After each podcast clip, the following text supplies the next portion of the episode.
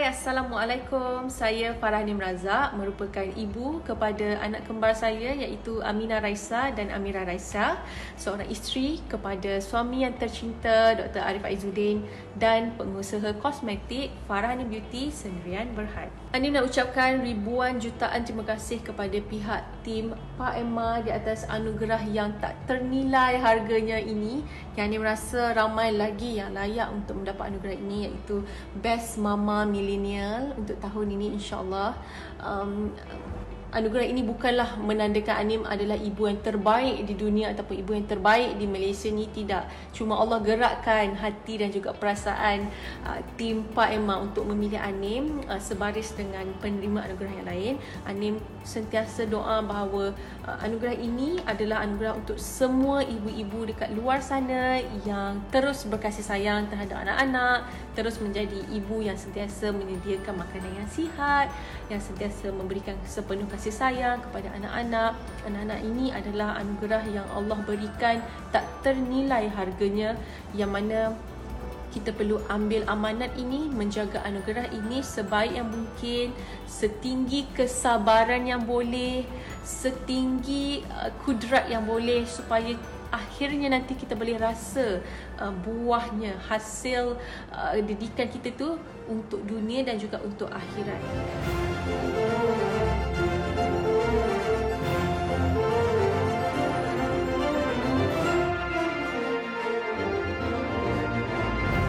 Bersiaran secara langsung menerusi Facebook dan juga YouTube majalah Pak Enma. Buat pertama kalinya Pak Enma menganjurkan Pak Enma Galam Moms yang diinspirasikan bersama Cetaphil, sebuah program anugerah digital yang akan memberi penghargaan kepada 20 mama milenial yang bukan sahaja mempunyai pengaruh yang kuat di social media, malah memberi inspirasi buat ibu-ibu di luar sana. Saya Dr. Say, Kembali lagi korang bersama saya. Kalau tak sebelum ni dah dua hari berturut-turut Fizi Ali jadi host. Ha, hari ni turn saya nak jadi host balik dengan eh, keizinan isteri. Yang mana kita akan bersama-sama meraihkan Pak Emma Galamams yang diinspirasikan bersama Cetaphil. Sebab Cetaphil ada memperkenalkan Cetaphil Baby with Organic Calendula Range dan Cetaphil Baby Regular Range yang mempunyai formula untuk melindungi kulit anak daripada iritasi, kering dan kulit sensitif. Cetaphil adalah hypoallergenic, bebas paraben, mineral dan bahan pewarna sesuai dengan saranan pakar klinik. Ia bukan sahaja boleh membantu mengurangkan masalah kulit, malah Cetaphil juga boleh membantu melembutkan kulit dan rambut anak kita. Dapatkan promo istimewa daripada Cetaphil sekarang hingga September ini. So cepat-cepat laju-laju pergi dapatkan. Dan macam biasa sambil-sambil kita tonton Pak Enma Galam Moms ni janganlah lupa ringan-ringankanlah jari tu untuk tekan butang like, love dan share video ni. Yang paling penting tekan butang subscribe di YouTube majalah Pak Enma. Okey. Tak nak membebel panjang dah. Mesti ramai nak tahu siapa pula penerima anugerah hari ni kan? Ha? Tahu dah? Alamak. Tak apa. Kalau yang tak tahu, saya nak cerita juga. Kita tampilkan penerima anugerah Pak and Magalam Mums yang diinspirasikan bersama Setefel hari ini iaitu Farah Hanim Raza. Assalamualaikum Anim. Waalaikumsalam Dr. Say yang paling famous, doktor yang paling famous di Malaysia ni. Ah, hala terharu kita sahabat-sahabat. First and foremost nak ucapkan tahniah kerana terpilih menjadi salah seorang penerima anugerah untuk Pak En Magalam Moms ni. Apa kata tunjuk sikit? Tunjuk lagi. Hoi. Jadi sebelum kita teruskan anugerah hari ini ada satu berita baik buat mami-mami di luar sana yang sedang menonton live Pak En Magalam Moms ni. Anda berpeluang memenangi hadiah istimewa daripada Cetaphil iaitu jeng jeng jeng Cetaphil Baby Wash and Shampoo 230ml ini selalu macam mana makeup artis buat semua macam ni lah kan. Caranya mudah sahaja, tunggu soalan di ruang komen dan jawab dan kita akan pilih lima pemenang bertuah pada akhir rancangan ini. Jadi jangan ke mana-mana, tunggu untuk soalan itu keluar dan jawab. Okey? Jadi kita berbalik kepada Anim. Ah, Okey, ni I nak tanya ni. Sila sila sila eh. tanyalah. Ah, asyik kat luar sana nak tahu. Bila kalau kalau kalau I interview any parents yang ada twins mesti semua nak tahu tapi sabar soalan dia kejap. Soalan dia berbunyi begini. Okay, kan kan Anim dah dikurniakan anak kembar Amira Raisa dan juga Amina Raisa semestinya anugerah yang terindah lah sebab macam mana cakap buy one free one. Buy kan? one free one.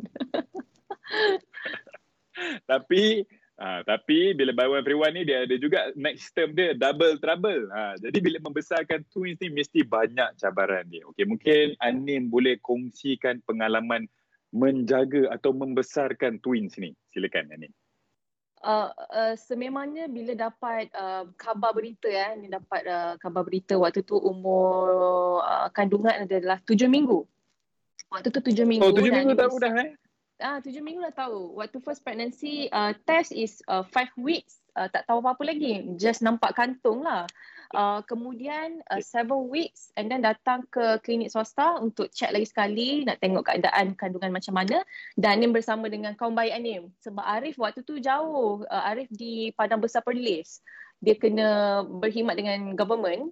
Uh, jadi apa-apa semua check up semua ni bersama dengan kaum baik Anim. Ataupun Anim pergi seorang diri je uh, untuk check up. Sampailah Anim nak nak nak delivery baby pun uh, barulah Arif balik ke sini. Memang sendiri kat rumah. Memang tanpa support daripada husband. Kemudian um, uh. bila dapat tahu tu adalah satu berita yang cukup mengejutkan lah sebab Anim dengan Arif tak ada keturunan twins. Kita memang tak ada. Uh, uh. Arif Arif pun tak ada uh, genetic twins, Belani pun tak ada genetic twins. Uh, kemudian uh, of course agak terkejut kan bila dia beritahu Arif, Arif kata you troll I eh, you you scam I eh. Sebab dia tu selalu troll kawan-kawan dia. So bila kena kat dia, dia kata Anim troll dia. Sebab Anim tunjuk video yang video kita dah scan kan dekat dekat screen ha. monitor tu.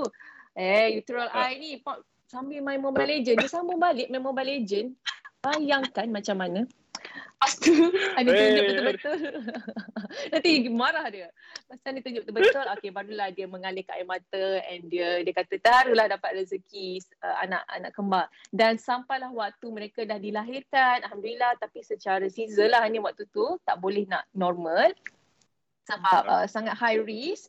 Because Ani punya kandungan twins adalah. Apa yang kita panggil kalau kalau uh, seiras ni? Mono. Apa ya? Dia punya. Uh, psychotic. Ah yes, ah, kan? Uh-huh. Betul ke doktor?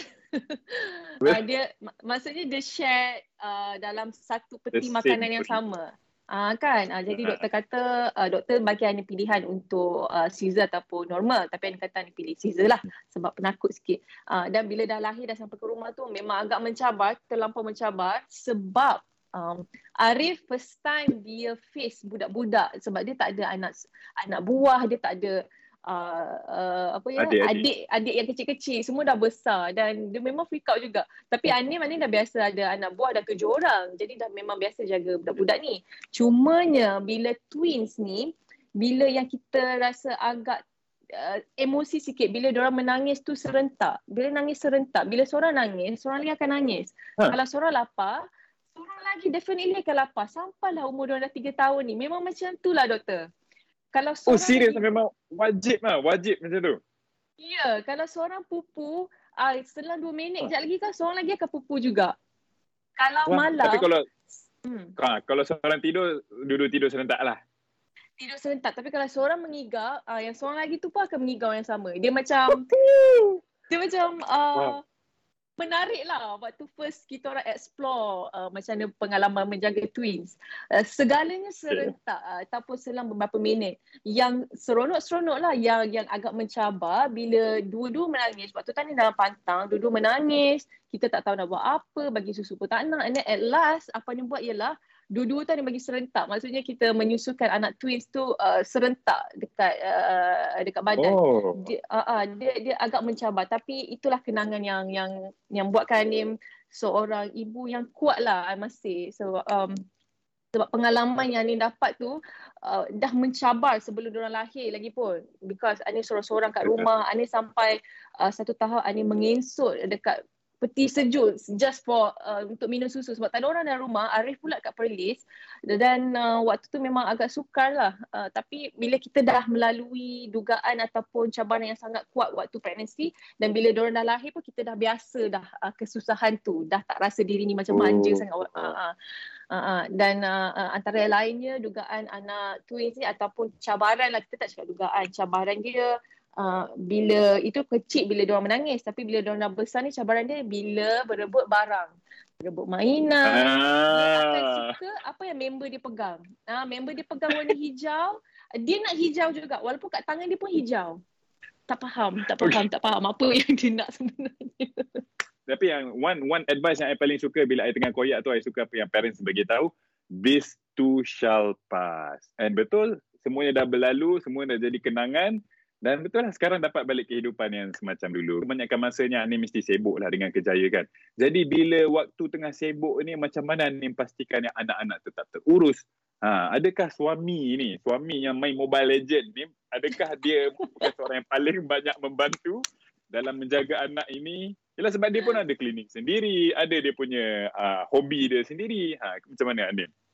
Ini orang yang sangat uh, sangat simple tau Dr. Say. Ini orang yang simple, ini tak terlampau complicated things. Contohnya macam Arif, dia dah busy dekat klinik, dia dah penat dekat klinik sebab satu patient dia mengadap almost 2 jam, 3 jam untuk settlekan gigi. Jadi Ani faham, sangat stres, sakit belakang lagi. Jadi bila dia balik rumah, Ani lebih prefer dia ada me time dia sendiri. Ani makan suruh uh, dia, okay, dia nak main game Mobile Legends ni memang tak ada masalah. Ani, Ani bagi Ani, je. You kena dengar ni, you kena dengar ni. Me time. Okay, sama, me time. Jadi kalau dia balik rumah kan sebab Ani faham sangat penat. Dan kadang Ani suruh je dia naik atas, serabut macam twist nak nak nak menangis ke apa ke, biar Ani main settle. Sebab Ani faham kerja ni fleksibel, tak sepenat dia. Jadi uh, Ani suruh dia naik, naik atas and then you rehat, you me time, you nak main game ke apa, then that's okay, no problem. Uh, nanti dah dah siap makanan dan you just turun makan. Tapi at the same time dia banyak juga bantuan Anim. Apa yang Anim tak sempat nak buat dia tolong. Contoh uh, uh, pinggan ke dah dah siap masak kadang dia tolong masukkan. Uh, even even baju pun uh, baju twist pun dia tolong masukkan. Uh, tapi soalannya apa tadi Dr. Syed? Soalan dia betul lah. So kiranya banyaklah juga sebenarnya Arif ni membantu lah dalam menguruskan anak-anak. Ah. Yalah sebab okay to be honest, walaupun saya sibuk-sibuk Arif tapi dia macam fokus kat klinik je. Tapi Anim ada tengok lah tu lah kadang-kadang kena hosting, kadang-kadang kena oh, modeling. Uh, uh, uh, nak balance, okay.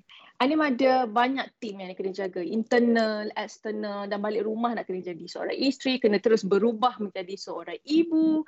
Uh, bila emosi tu kita tak balance dengan sebaik mungkin, tak kawal uh, diri, Anim tak nak tempias amarah tu terkena dekat anak-anak. Uh, sangat tak adil sebab mereka tak salah apa-apa. Tapi disebabkan kita yang selfish, uh, kita yang marah, kita yang emosi, tak pandai jaga emosi, kita marahkan anak-anak. Eh. Tipulah doktor saya tak pernah marah anak. Pernah marah anak ke tak? Betul, betul. Mestilah pernah. Tapi kan Anim, one thing yang I respect yang teramat sangat dengan moms out there, kebanyakannya multitasker lah. Memang memang satu kalau I boleh cakap satu je untuk mewakili semua mak-mak di luar sana a very very efficient multitasker. Sebab yelah I tengok my wife pun dia boleh kalau macam I eh I kena macam nak kemas satu tempat I akan cakap kat my wife okay kita kemas orang tamu saja hari ini cukup. I tak boleh lah nak buat banyak tapi dia boleh macam alah by the time you kemas you punya living room I dah boleh ayam baju basuh pinggan semua semua macam macam wow. So itu something lah. So memang betul lah husband and wife ni memang di made for each other lah. Okay. Yeah, okay, betul. ni, ni, ni, ni. Ni ada, ada banyak lagi soalan random ni. Berapa soalan random yang followers, followers Pak Emma nak tanya sangat dengan Anim ni. Sila, sila. Ha, ini kita dah pick Apa up tu? dah. Kita dah pick up hmm. soalan ni sebelum FB Live. So dah bersedia, dah bersedia eh? Sudah. Okay, soalan pertama. Yang paling tipikal yang yang I rasa I pun nak tanya benda ni juga susah tak nak bezakan kembar-kembar ni? ha, sebab ialah dua-dua rambut pintal, dua-dua muka macam Arif. susah Hai. tak? Kadang pernah tak panggil? Kasar. Kasar. kasar. Tak jaga hati langsung. Tak jaga hati langsung. Okay. Ha, uh? Yes. Panggil Mina bila dapat, datang ke? Ani dapat banyak soalan yang sama. Uh, macam mana nak bezakan Aminah dan Amira? Sejujurnya secara live, Ani beritahu dekat Dr. Sia dan juga penonton, kami sendiri pun keliru sampailah ke hari ini saat ini. Even semalam kita lah. Even pagi tadi pun salah panggil nama. Sebab diorang memang dah dah memang sama dari kecil sampai ke besar. Kalau diorang dari belakang kan, doktor saya kalau diorang dari belakang memang tak tahu tu siapa. Even dari tepi pun susah nak recognize tu siapa. Kalau dia jauh, macam contoh dia dekat sofa ni dekat uh, jauh sikit dalam 200 meter ke, memang tak tahu tu siapa. Ni kena pergi ke depan even Arif pun uh, uh, selalu je salah Ah, uh, but the way cara untuk kami bezakan adalah kalau tengok betul-betul even Anim pun uh, pagi tadi pun bangun kan macam nak kejut siapa ni Amina ke Mira tak tahulah kejut siapa ni untuk bangun tidur kan. uh, pipi dia orang, pipi dia orang lain sikit. Pipi Amina dia a bit chubby, oh. pipi Amira dia kecut sikit. Mata Amina dia dia macam mata yang kuyu sikit, mata Amira dia more sharp. Oh macam tu. Uh, dan uh, Amira oh, dia ada tek lalat dekat tangan. Tapi tak adalah setiap kali nak datang nak kena check tek lalat dia pula kan. Okay. Okay. Oh, macam tu kan Ustaz. Walaupun dah tiga tahun pun nak ada lagi lah kesukaran nak menentukan mana satu mana eh. Mm-mm, mm-mm. Masih masih lagi keliru. Uh, kadang kan bila kita orang tak tahu tu siapa, panggil je. Nana Rara, Nana Rara come here. Nana Rara. And then dia kalau contoh kan ada bila kita orang tersalah panggil, dia orang akan betulkan diri dia orang sendiri. No mami. Oh bagus eh. This is Rara. Oh. Lepas tu kalau tersalah panggil yang seorang lagi, no mami, I'm Nana. Amina Raisa. So next question. Perkara yang Anin tak boleh nak handle seorang dan perlukan, wajib perlukan suami bila berkaitan dengan anak-anak. Ha, masa untuk membuka pekung di dada sikit ni. okay. Um, ada tak? Apa ada, ya? Ada tak? Apa ya? Okay. Uh, bila kita dah uh, kontrak uh, mat ni dah habis, so inilah waktunya menentukan macam mana kerjasama Anim dan Arif untuk uh. menjaga Aminah dan Amira. Inilah saatnya. Okay. Dah bertahun-tahun uh, dibantu oleh uh, mate dan sekarang dah tak ada kan? So apa kita orang buat hmm. ialah kita orang bagi tugas tau. Kita orang duduk kat table, tulis ni. Okay, you apa? I apa? Pagi pukul berapa? I kena buat apa? You kena buat apa? So perjanjian ui, pertama. Ui. Yes, kena Dr. Say. Kalau tak buat perjanjian nanti Arif tu akan lupa diri. Bila dia lupa diri, dia akan serahkan kita dekat kita semuanya. tak boleh. Ha, wajib.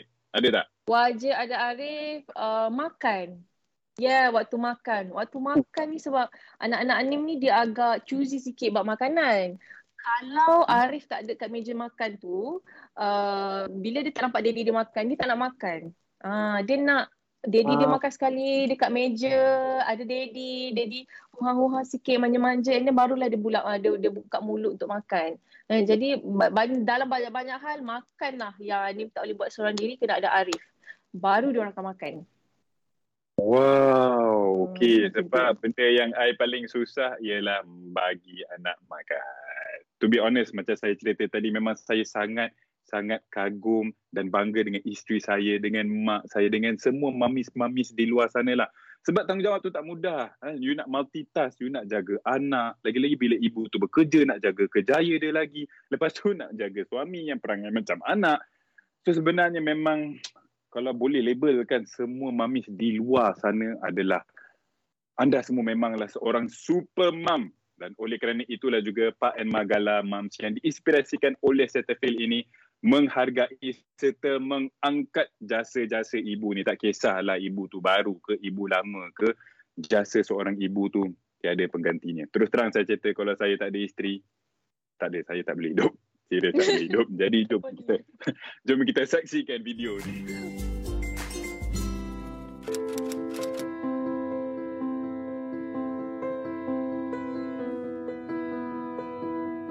Uh, antara uh, cabaran menjadi ibu pertama kali adalah waktu kami bawa pulang Amina dan Amira pulang ke rumah daripada hospital. Waktu tu sangat kelang kabut lah sebab uh, tak ada confinement lady lagi untuk jaga ni yang agak sakit kan sebab kena Caesar.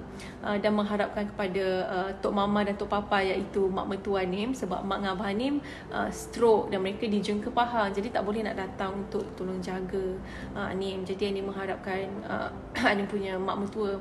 Uh, dan waktu tu bila dua-dua menangis uh, dua-dua menangis serentak dan bersahut-sahutan uh, kami tak tahu nak buat apa sebab bagi susu pun tak nak bagi itu pun tak nak dukung pun tak nak semua tak nak. Uh, last-last apa yang kami buat adalah uh, uh, apa uh, mak mertua suruh bacakan uh, al-Quran ayat kursi kan sebab first time balik daripada hospital ke rumah. Jadi mereka pun dah kembali tenang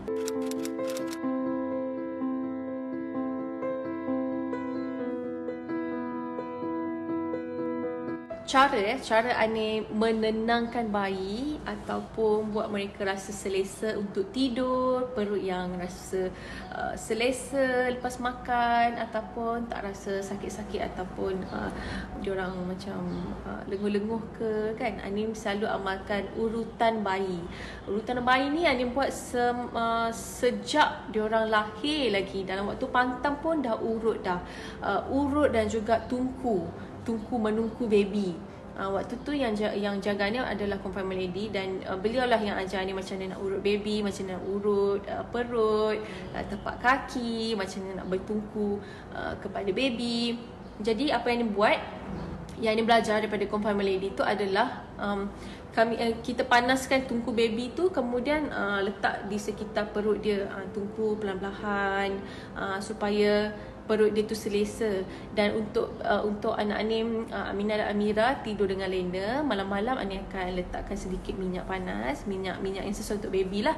Uh, dan Anim akan urut tapak kaki dia very slow. Uh, dia pun enjoy. Kita boleh nampak muka baby tu uh, muka anak kita tu happy bila diurut. Macam kita lah orang dewasa kan. Bila orang urut kita bila ada rasa macam ada sentuhan kita akan rasa tenang. Macam itulah juga anak. Ha, jadi janganlah malas untuk mengurut bayi setiap hari supaya uh, mereka rasa selesa dan untuk kebaikan anak-anak juga dan untuk kebaikan kita juga. Ha, bila anak-anak ni selesa perut selesa badan pun rasa sedap best uh, mereka pun tak tak cranky tak menangis tak meragam uh, bila kita dah ada urutan-urutan tertentu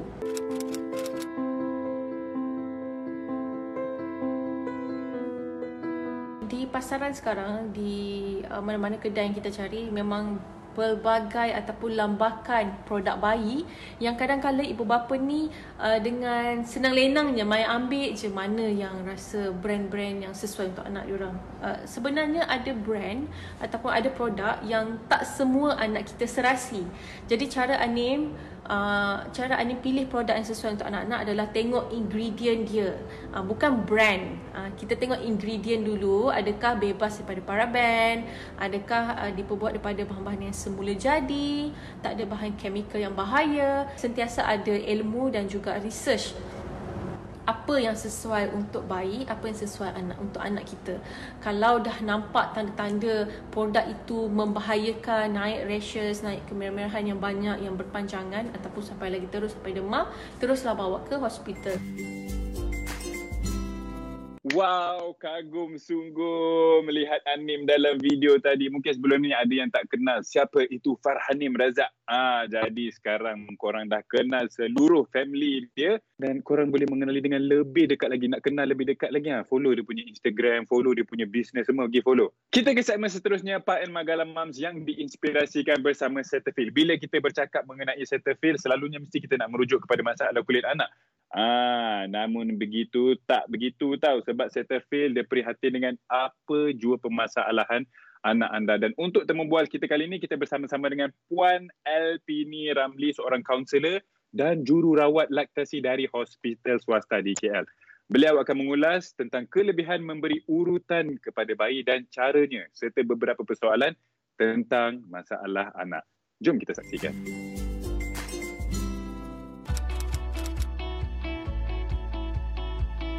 Uh, so basically uh, urutan bayi ni selain daripada memberikan sentuhan kepada bayi, uh, sentuhan merupakan bahasa kasih sayang antara ibu dan ibu bapa dan juga bayi.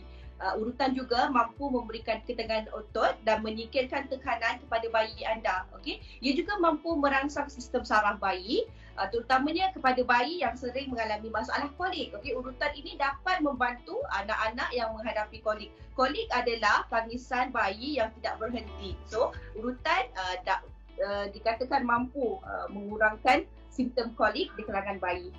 Bayi yang uh, sering kali diurut juga uh, mampu mendapat tidur yang lebih baik. Ini kerana urutan itu sendiri uh, mampu menghasilkan hormon melatonin yang akan menyebabkan bayi merasa lebih mengantuk dan tidur lebih lena. Kajian menunjukkan 30 minit urutan setiap hari selama 2 minggu sebelum waktu tidur bayi dapat memberikan tidur yang lebih lena dan uh, lebih lama kepada bayi anda. Okay, selain daripada bayi, urutan juga akan mampu memberi uh, kebaikan kepada ibu bapa bayi sendiri. Okay, urutan dapat uh, meningkatkan keyakinan uh, di kalangan ibu bapa dalam menguruskan bayi dalam proses seharian. Uh, di samping itu urutan juga uh, dapat secara tidak langsung uh, melibatkan okay, pasangan selain daripada ibu pasangan seperti ayah, adik-beradik lain untuk sama-sama dalam proses pembesaran bayi itu sendiri. Okay, ada enam uh, uh, cara urutan yang ibu bapa boleh praktiskan uh, bersama dengan bayi di rumah. Okay, uh, pertama adalah A. Urutan kepala dan muka. Kedua, urutan dada. Ketiga, urutan bahagian abdomen. Keempat, urutan tangan kelima urutan kaki dan keenam adalah urutan di bahagian belakang bayi. Okey, kita akan uh, uh, berhadusi satu persatu okey cara-cara urutan ringkas yang ibu bapa boleh lakukan di rumah. Okey.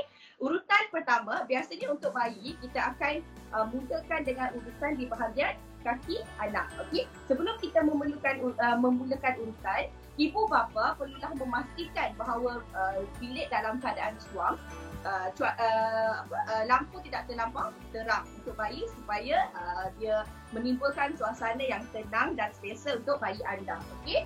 Ibu bapa juga boleh meletakkan alas yang selesa uh, untuk anak berbaring. Masa kita nak memulakan urutan untuk bayi. Okay? Sebelum memulakan urutan, sangat penting. Ini adalah tips penting yang ibu bapa perlu lakukan sebelum memulakan urutan. Ibu bapa perlu memastikan bahawa anak-anak bersedia uh, dan anak-anak bersetuju untuk uh, memulakan urutan. Okay, apa yang ibu boleh lakukan adalah boleh ambil uh, uh, uh, lotion atau apa-apa minyak bayi untuk memulakan urutan. Okay, minta permission daripada bayi. Ibu bapa perlu memastikan bahawa uh, terdapat uh, eye contact okay?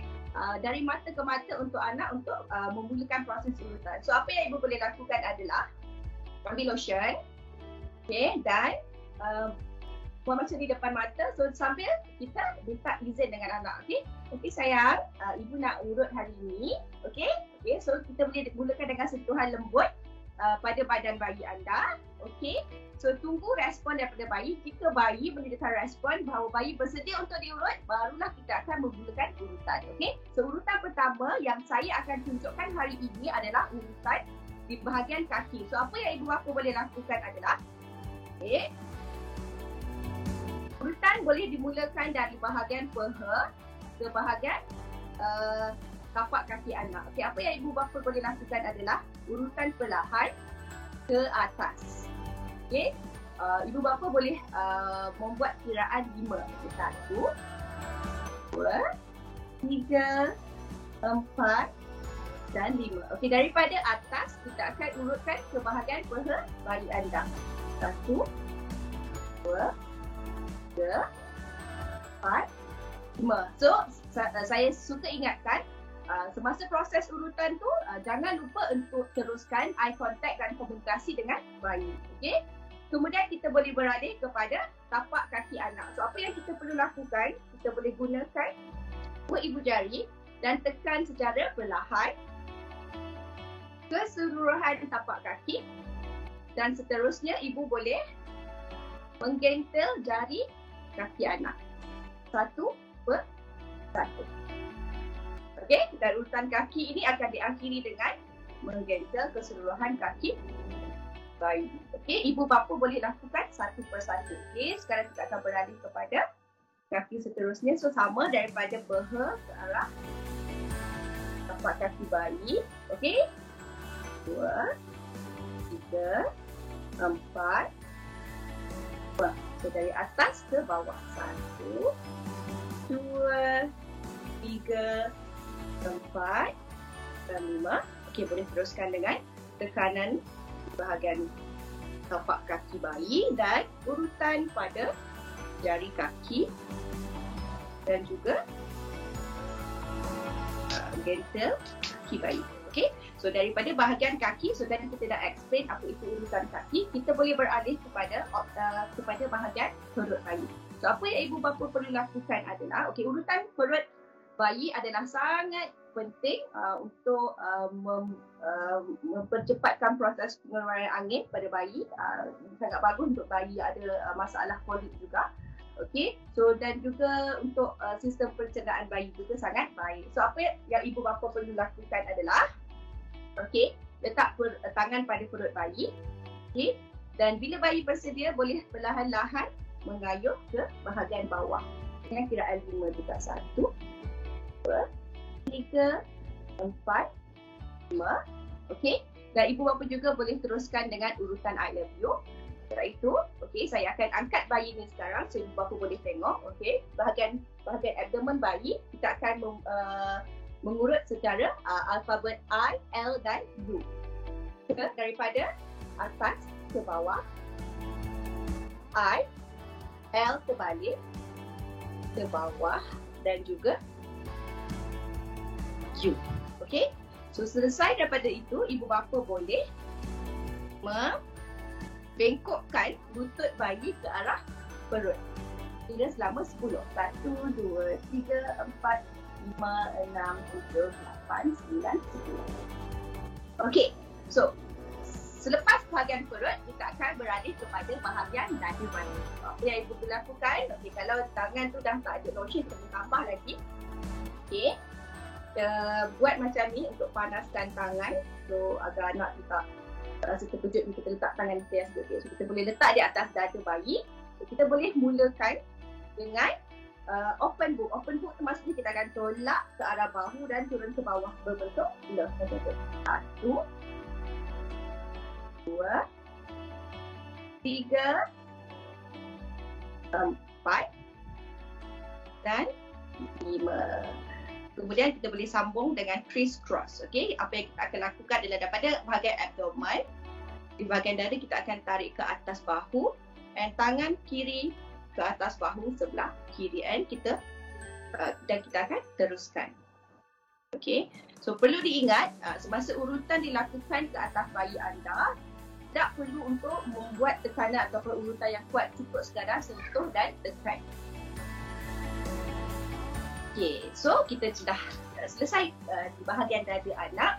Kita akan beralih kepada bahagian tangan anak pula. Okay, so bahagian tangan uh, basically dia lebih kurang sama macam kaki tadi. So kita akan mulakan daripada bahagian bahu anak. Kita akan tarik ke depan. Dua, tiga, empat, lima. Okay, daripada pegangan tangan, kita akan turun ke bawah satu, dua, tiga, empat, lima. Okey, dan kita akan buka pergelangan tangan anak kita perlahan-lahan. Okey, biasanya untuk bayi baru lahir ni, mereka suka menggenggam tangan. So, urutan ini uh, mampu untuk uh, menstimulasi anak untuk membuat bukaan tangan. Okey, lima. And then, urut satu persatu dari bayi anda secara perlahan. Dan kita akhiri urutan tangan dengan menggentle keseluruhan tangan antara tangan. Kita boleh beralih semula ke arah ke sebelah tangan yang satu lagi sama juga. Dua, tiga, empat, lima dan urutan ke bawah satu, dua, tiga, empat, lima. Bukaan pada tangan dan urutan pada bahagian jari anak dan gentle. Okey, seterusnya kita akan beralih kepada urutan di bahagian muka. Urutan di bahagian muka ni sangat bagus terutamanya untuk bayi yang baru uh, bayi yang baru lahir, okey, enam minggu yang pertama uh, terutamanya sebab bayi uh, akan kerap menangis, uh, kerap uh, minum susu, pergerakan minum susu. So, urutan ni mampu uh, merilekskan bayi anda. Okey, siapa yang kita perlu lakukan adalah okey, macam saya cakap tadi daripada awal uh, kekalkan komunikasi dengan anak, kekalkan eye contact dengan anak supaya uh, proses urutan itu bukan hanya satu proses, ia adalah uh, menunjukkan satu uh, apa uh, sentuhan kasih sayang dari ibu dan anak juga. So apa yang ibu bapa perlu lakukan adalah letak tangan di belakang kepala anak uh, kepada bayi buat gerakan seperti uh, kita nak shampoo kepala anak tu sama juga satu dua tiga empat lima okey sudah ibu jari tekan di bahagian dahi di hadapan ni lima kali juga satu di atas eyebrow ni dekat sini. Okey, saya akan dudukkan bayi ni keluarkan muka dekat sini. Okey, lima kali. Satu, dua, tiga, empat, lima. Okey, daripada bahagian hidung bayi ke arah tulang pipi kita akan buat gerakan ini di atas muka bayi. Satu, dua, tiga, empat, lima dan gerakan di atas uh, bibir bayi ke tepi. Satu, dua, tiga, empat, lima dan gerakan di bahagian bau uh, dagu bayi. Satu, dua, tiga, empat, lima dan gerakan terakhir untuk urutan muka dan kepala adalah kita akan letakkan tangan uh, di bahagian sisi muka bayi dan urut sampai ke bahagian telinga. Satu, dua, tiga, empat, lima. Okey? So kita dah selesai urutan kaki, perut, dada, tangan dan kepala. So untuk bayi yang lebih besar, kita juga boleh melakukan urutan di bahagian belakang bayi anda. So apa yang ibu-ibu perlu lakukan adalah boleh letakkan bayi dalam kedudukan meniarap. Okey, boleh gunakan uh, sedikit lotion lagi. Letakkan tangan di atas belakang bayi dan buat urutan kiri dan kanan. Okey, macam saya cakap tadi, kalau bayi bersedia dan bayi sudi untuk diurut bahagian belakang, baru kita urut. Okey, kalau bayi menunjukkan yang dia dah penat kita ataupun kita tak nak urut kita tak perlu dah urut. Kita bahagian belakang. So kita akhiri dengan okey kita akan gunakan tiga jari. Jari ni akan berada di tengah-tengah tulang belakang bayi. So hanya tekanan dilakukan kepada jari. Ini dia jadi ini dan lima kali okey jangan buat tekanan pada tulang belakang hanya tekanan dilakukan di antara tulang belakang bayi okey so urutan dah selesai kita boleh uh, letak bayi pada kedudukan baring dan berterima, kepas, berterima kasih kepada bayi kerana bekerjasama dalam proses urutan sebentar tadi. Okey, so itu saja. Okey, itu adalah teknik-teknik urutan yang ibu bapa boleh lakukan di rumah. Okey, tadi kita dah bincangkan enam teknik urutan. Yang pertama, urutan kaki. Yang kedua, urutan bahagian perut bayi. Yang ketiga, urutan di bahagian dada bayi. Yang keempat, urutan tangan. Yang kelima, urutan muka dan kepala. Dan yang keenam, urutan di bahagian belakang badan bayi anda. So, urutan bayi sepatutnya menjadi salah satu rutin yang me- menggembirakan anak. Okay? Yang memberi manfaat kepada bayi anda. So, sangat penting sebelum memberikan urutan, ibu bapa perlu pastikan bayi bersedia. So jangan urut bayi dalam keadaan bayi uh, sedang lapar atau jangan urut bayi jika bayi menangis. Uh, ibu-ibu perlu uh, memberhentikan urutan jika bayi menunjukkan ciri-ciri bayi tidak bersedia dan tidak selesa dengan urutan yang diberikan. Okay? So perkara lain yang perlu dielakkan uh, sebelum mengurut bayi anda anda perlu pastikan bayi bukan berada dalam keadaan terlampau kenyang atau terlampau lapar. So, pastikan urutan bayi dilakukan sekurang-kurangnya 30 ke 40 minit selepas sesi penyusuan ataupun uh, uh, ibu bapa perlu pastikan bayi berehat sekurang-kurangnya 15 minit sebelum meneruskan uh, proses penyusuan yang seterusnya. Ibu bapa, sebelum anda memerlukan uh, urutan kepada bayi anda, perlu diingatkan bahawa anda telah menyediakan sekurang-kurangnya masa 15 minit ke 30 minit untuk sesi urutan supaya anda tidak tergesa-gesa untuk uh, menghabiskan sesi urutan uh, anda dan anak anda. Okey, juga perlu pastikan uh, sebelum memerlukan urutan pada bayi uh, pada bayi anda, uh, anda tidak uh, ada kuku yang panjang, okey.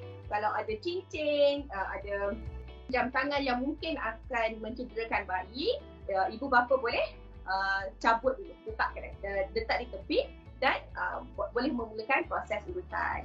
Untuk pemilihan waktu urutan pula, okey dia terpulang kepada uh, preference ibu bapa sama ada uh, selepas mandi atau kebanyakan ibu bapa akan melakukan urutan selepas uh, bayi mandi ataupun sebelum bayi tidur. Okey, tapi yang paling penting ibu bapa perlu memastikan uh, kalau boleh lakukan uh, rutin urutan itu pada waktu uh, dan pada uh, proses yang sama. Contohnya kalau kita biasa lakukan urutan sebut, uh, selepas mandi, lakukan selepas mandi. Kalau kita biasa lakukan urutan pada waktu malam sebelum tidur, uh, lakukan proses urutan yang sama. So biasanya urutan ni uh, depends pada bayi anda uh, uh, berapa kali bayi anda bersedia untuk diurut. Uh, dia tak ada uh, spesifik. Satu hari tu berapa kali dia uh, minimum ataupun maksimum bayi perlu. Tapi yang paling penting apa yang ibu bapa perlu ingat lakukan urutan uh, rutin urutan tu cuba lakukan pada waktu yang sama setiap hari uh, untuk uh, memberikan uh, satu suasana ataupun uh, ex, uh, apa, pengalaman yang uh, bayi tunggu-tunggu uh, untuk bersama dengan ibu bapa. Sangat penting okey keselamatan bayi semasa uh, proses urutan itu adalah sangat penting adalah adalah sangat utama untuk ibu bapa pastikan uh, sepanjang proses urutan itu berlangsung okey Uh, mengikut uh, daripada International Association of Infant Massage, uh, minyak yang sesuai digunakan untuk bayi adalah minyak cold press uh, tanpa bau, minyak organik. Uh, ibu bapa juga boleh gunakan uh, lotion atau minyak bayi tapi perlu pastikan uh, adalah petroleum free product. Okay, tak boleh menggunakan produk yang mungkin akan uh, memberi uh, kesan tidak baik kepada kesihatan bayi. Okay, so ibu-ibu, ibu bapa dekat luar sana kita dah kongsi daripada awal tadi uh, kebaikan urutan bayi, tips urutan bayi yang uh, senang untuk kita buat dekat rumah nanti. Okay, apa yang perlu, apa yang tak, tidak boleh dilakukan semasa urutan. So sekarang uh, tugasan anda di luar sana uh, cuba praktiskan urutan bayi dengan anak kerana sentuhan adalah komunikasi kasih sayang yang sangat penting di antara ibu bapa dan bayi. Okay, sentuhan akan menyebabkan bayi bukan saja mendapat uh, kebaikan uh, daripada proses urutan itu sendiri tapi juga mampu mengeratkan kasih sayang di antara ibu dan bapa. Terima kasih Puan Elpini Ramli kerana telah sudi berkongsi sesuatu yang sangat bermanfaat buat kita semua bersama Setafil. Terima kasih sekali lagi Setafil. Tahukah anda, kulit bayi adalah 10 kali lebih sensitif berbanding kulit orang dewasa. Sebab itulah mereka perlukan penjagaan kulit yang lembut. Cetaphil Baby Moisturizing Bath and Wash membersih sambil melembabkan kulit dan Cetaphil Baby Daily Lotion menenangkan dan memperbaiki tekstur kulit bayi. Bayi anda kekal sihat dan gembira dengan Cetaphil Baby. Kita masih lagi bersama Farhanim Razak pemenang Pa Enma Galamam yang diinspirasikan bersama Cetaphil. Angkat sikit name plug tu, angkat sikit, angkat. Woo, nampak ring light di situ cantik. Okay, saya suka sangat guna istilah super mom ni sebab bila tengoklah macam ibu berkejaya macam Anim ni mampu menguruskan anak, menguruskan suami, menguruskan perniagaan dia.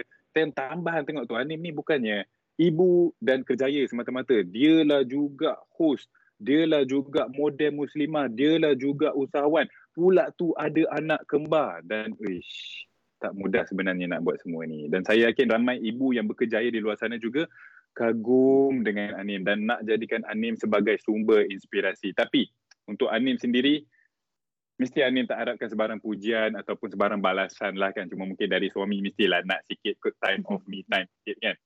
Cuma Anim, saya suka simpan last-last ni soalan, uh, apa, empat last-last ni untuk soalan yang deep-deep, soalan yang yang menyentuh hati sikit. Okay, so soalan dia silakan.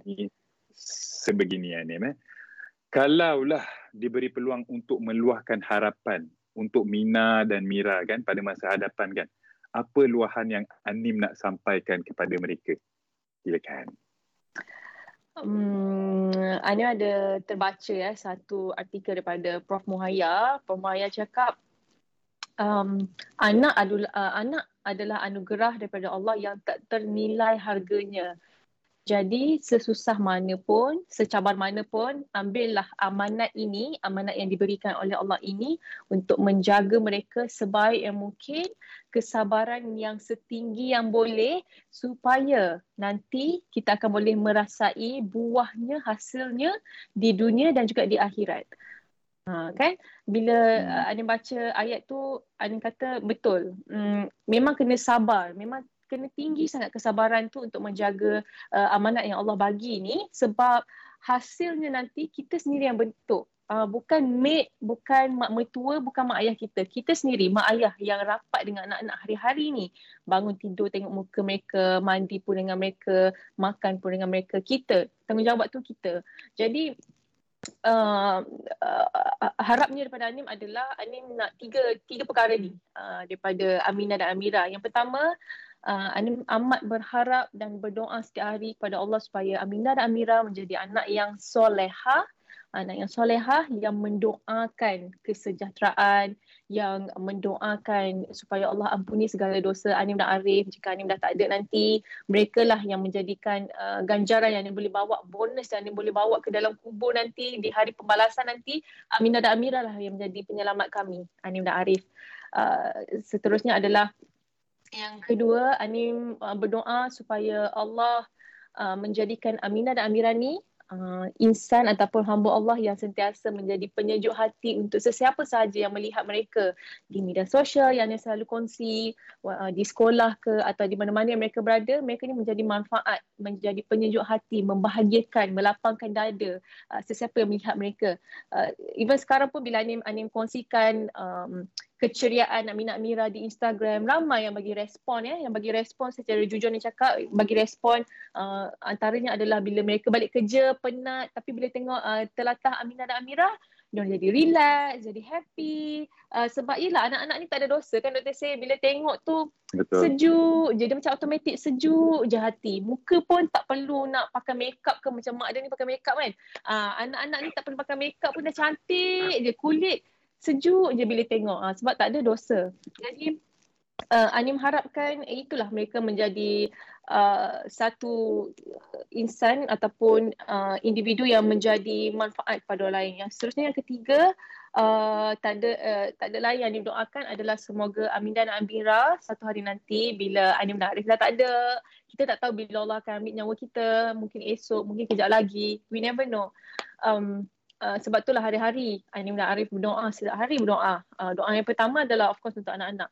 Antara doanya adalah uh, supaya Aminah dan Amira ni dia membesar menjadi hamba Allah yang dekat dengan agama, yang dekat dengan Al-Quran, yang sayang Al-Quran, yang sayang cintakan agama, menjadi um, uh, menjadi duta-duta kecil agama Islam ni uh, bila orang lain melihatnya orang lain juga turut sayangkan Al-Quran, sayangkan Islam, Uh, itulah yang yang tiga perkara ni lah yang sering kali Anim dan Arif uh, bincangkan sebut-sebut. Sebab kan bila tiga perkara ni bila kita orang selalu bersembang dia kan sedikit semangat kan dia membuatkan Anim dan Arif nak berubah jadi uh, bukan sekadar sekadar ibu bapa yang baik tapi menjadi hamba Allah yang lebih baik uh, lebih dekat dengan Allah. Uh, sebab tanggungjawab anak ni dia bawa kita ke akhirat uh, bila bila kami selalu bersama pasal anak dia terus buat kami insaf uh, kami kami kami katakan yang uh, dengan cabaran yang ada sekarang pandemik yang tak berkesudahan ni kami selalu rasa uh, dunia ni hanya seketika hanya Uh, hanya pinjaman yang yang paling lama adalah yang paling uh, berkat adalah nanti di akhirat nanti. Jadi uh, bila dapat anugerah ni pun uh, bagi Anim ini adalah salah satu cara untuk Anim bagi inspirasi ataupun bagi idea. Uh, idea kepada uh, ibu-ibu kat luar sana yang mungkin tengah stres uh, yang freak out macam ni yang freak out macam kita kan doktor say yang tak boleh nak fokus mm-hmm. untuk jaga anak. Uh, biarlah uh, uh, tindakan ataupun uh, apa yang uh, Pak Emma lakukan ini menjadi satu titik tolak uh, idea ataupun inspirasi menjadi kita uh, hamba yang baik ibu bapa yang baik manusia yang baik untuk semua orang dan dengan Allah khususnya. Insyaallah amin Fuh, amin ya robbal alamin. Moga ter terlaksanalah. Terima kasih sangat-sangat Anim. Cukup deep, cukup meaningful. Yang saya rasa kalau siapa-siapa yang dengar ni semestinya akan dapat banyak manfaat daripadanya. Betul lah juga kan. Sebab walaupun saya ni seorang ayah tapi saya rasa ramai ibu luar sana yang yang setuju bahawa menjadi ibu ni pangkat dia memang tak ada hierarki. Sebab macam itulah, macam-macam Anim sendirilah. Dah sibuk-sibuk seharian kan tapi bila balik uruskan anak, layan kerana anak, layan kerana suami. Tapi bila anak tu dah tidur mesti terfikir ya Allah bersyukurnya aku dikurniakan mm-hmm. rezeki sebegini, amanat sebegini. Mm, kan? Anda rasa macam penat seharian tu settle. Terbayar betul. bila tengok anak-anak mm-hmm. tu bila bangun pagi cari kita semua lain macam lah sebenarnya kan. Uh, betul bila tu. bila dok- doktor saya sebut tentang bersyukur, bersyukur ni adalah satu perkataan yang paling kita kena guna setiap hari. Bersyukur dengan apa yang kita ada sekarang. Jangan terlampau bandingkan dengan manusia lain yang ada kat media sosial. Yeah. Uh, bila kita bandingkan, kita hilang rasa bersyukur. Bila kita hilang rasa bersyukur, kita ada fokus kelemahan. Bila fokus kelemahan, kita besar-besarkan lagi kelemahan tu dan dia membuat kita uh, lagi down, stres, tak rasa jadi ibu yang baik, tak rasa jadi ayah yang baik. Stop bandingkan diri. Sesiapa pun ibu ataupun ayah kat luar sana, anda adalah yang terbaik. Anda dah uh, membesarkan anak dengan baik. Just focus on yourself, fokus dengan anak-anak uh, supaya mereka pun membesar dengan secara persekitaran yang positif yang kita sendiri bentuk, kita sendiri hasilkan. Alhamdulillah. Sebab tu lah I suka sangat jadi host untuk untuk show ni sebab banyak sangat input yang dapat daripada mamis-mamis yang hebat macam Anim sendiri. So terima kasih sekali lagi Anim. Dan congratulations Sama-sama. again. Okay, okay. Last word. Any last word from Anim? Any last word? Last word, last word from Anim? Okay, last word. Uh, Alhamdulillah syukur kehadrat ilahi di atas uh, Allah gerakkan uh, hati dan juga perasaan tim-tim Pak Emma untuk memilih Anim uh, antara uh, best mama millennial walaupun yang rasa ni tak layak untuk anugerah ini walaupun yang rasa lebih ramai yang jauh lagi hebat daripada Anim tapi biarlah anugerah ini Anim dapat beri manfaat dan beri satu ilmu dan juga idea untuk ibu-ibu di luar sana menjadi yang lebih baik dan kita terus berkasih sayang dan terus memberi untuk anak-anak, untuk suami dan juga untuk keluarga insyaAllah. Okay, insyaAllah. Amin. Rabbal Alamin. Terima kasih sekali lagi buat semua yang setia menonton Pak Magalam Moms yang diinspirasikan bersama Setafil dan juga merupakan sebuah program anugerah digital yang memberi penghargaan kepada 20 mama milenial yang bukan hanya mempunyai pengaruh yang kuat di social media, malah memberi inspirasi buat ibu-ibu muda di luar sana dan semestinya Farah Anim Razak adalah salah seorang penerima anugerah ini yang cukup dan sangat layak daripada kami. Akhir kata, seorang ibu itu hanya memberi, tak harap kembali. Ibarat sang surya menyinari dunia. Assalamualaikum. Hingga kita berjumpa lagi. Take care, stay safe. Bye-bye.